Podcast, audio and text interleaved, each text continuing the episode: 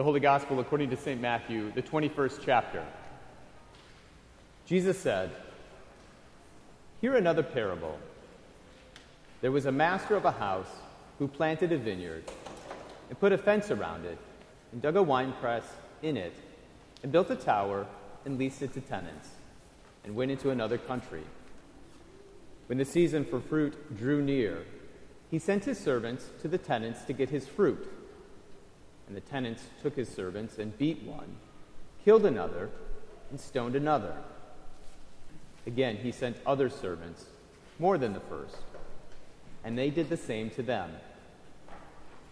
Finally, he sent his son to them, saying, They will respect my son. But when the tenants saw the son, they said to themselves, This is the heir. Come, let us kill him and have his inheritance. And they took him and threw him out of the vineyard and killed him.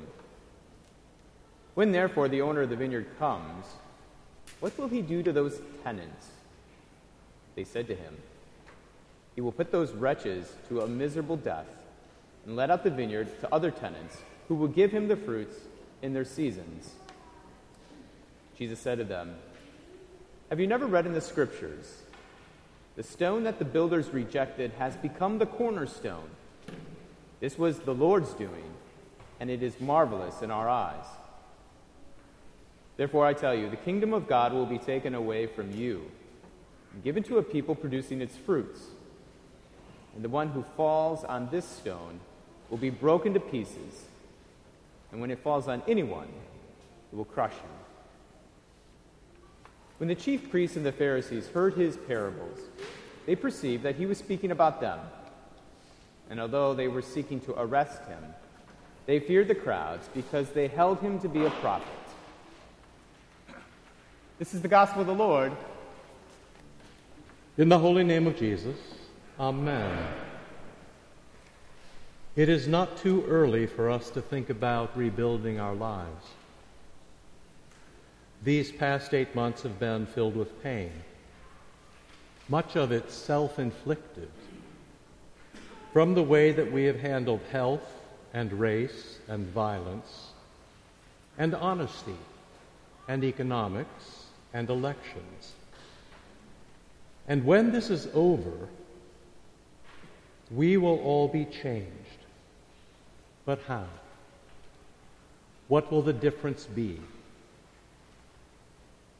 For us, eight is the number of hope. Our Lord spoke eight times at creation, and there were eight souls aboard Noah's ark. And baby boys became sons of Abraham by being circumcised eight days after they were born. And Jesus rose from the dead on the eighth day. So there are eight bursts on the floor around our font and eight sides to this altar platform. And in a moment, we will pray for our sick in groups of eight, because eight means salvation is here. Eight means hope. So, eight months into our troubles, ask yourself how will your own life be different eight months from now? If we start rebuilding right now, then what will next June be like? That answer lies in the gospel for today. It may not be obvious, but this gospel is a love story. The master has built himself a vineyard, and it is gorgeous. He picks the place and he sets it in order. He has put up a fence and dug a press and raised a tower and planted the vines. It is perfect. And then, from love, and from love alone, he shares a stake of his own good work with those who have nothing. All that he asks is that in return, they share the wealth, that they embrace his order and enjoy his work, and rest in his beauty and thereby love him back. All he asks is that they remember that he and they are in it together. By giving them his gifts, the work of his own hand, the Master is rebuilding their lives from scratch. He is making them into something new, something that they never were before. His gifts actually change the farmers who come to work for him. He is their salvation, and he gives them hope. But that does not last long. As soon as there is a challenge, as soon as the master went away and left his new friends in charge, his love got lost.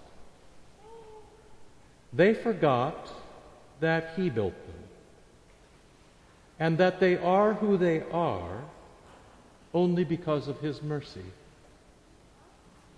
So, in this story, the opposite of love is not hate, but rebellion. Love gets lost when we forget Jesus and the work that he has done for us.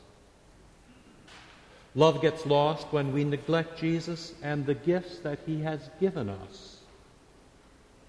Love gets lost when we brush our master aside and we pretend that we belong to ourselves, that we are owners and builders and masters and gods.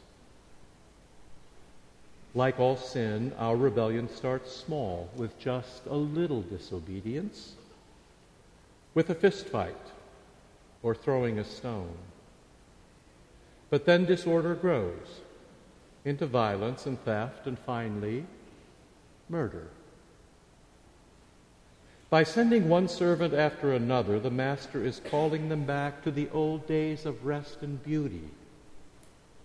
But they will not have it and when love gets lost, then no one is safe, not even the Master's Son. Come, let us kill the heir and steal his inheritance. This story ends with a little hell and a lot of heaven. Hell is when we get our way forever these farmers, once enlivened and enriched by their master's love, chose to rebuild their lives on force, and so they were destroyed by force. They got their way, a life drenched in rebellion and violence. They just did not expect to be the losers. Judgment Day will be like that the violent, the unjust, and the hateful will be allowed to live forever. But in a hell built by their own hand, surrounded by neighbors just like them, the loveless. But heaven is when Jesus gets his way forever. Jesus' way is the cross. It was his atonement for your sins. And here today, with love, Jesus gives you his own work, his own vineyard, the new Eden. The order and the fence and the press and the tower and the vines in the water of that font and in the wine of this cup on the altar before you. Jesus loves you so much that he has given you everything, including himself body, blood, soul, divinity, Holy Spirit, Heavenly Father, new life. And Jesus' hope is that we will love him back, that we will be the sort of farmers who will remember him and give him his fruit in due season.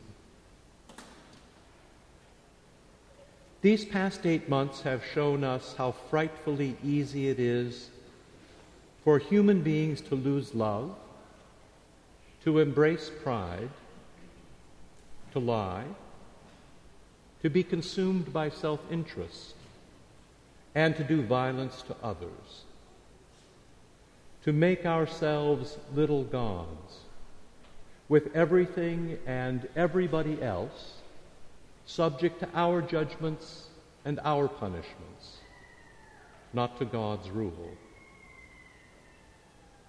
So, toward next June, eight months from now, how can we remain in divine love and live in divine hope, letting Jesus have his way with us? How can we be changed? It is done by rebuilding our lives on the cornerstone that the self builders have rejected by forsaking the rebellion and hate of this world and living in loving obedience to Jesus Christ. Remembering his work for us on the cross and his gifts that touch and bless us here with an order and beauty and rest and life and hope and heaven now and lasting forever. Our word obedience comes from the Latin word for listen. It is no coincidence that the very first words of the rule of St. Benedict are these Listen, my son, listen, my daughter, with the ears of your heart to the teaching of a loving Father. So, obedience is listening to the wisdom of somebody else, someone who loves us, listening to the divine wisdom of somebody who knows more about my life than I do. And change means rebuilding our lives on what we hear from Him. For the last eight months, we have built a world on our own stories with our own hands. And anyone can see the results when we take ourselves for masters and gods. It has been hell. But if our aim is heaven, and even a bit of heaven on earth right now, then hope for that is found in Christ alone in listening and loving Him back, in receiving and then embracing and obeying and rebuilding our future on Christ as our chief cornerstone. This is our Lord's doing, and it is His gift to you today. And no matter what the world says, it is marvelous in our eyes. In the holy name of Jesus, amen. Amen.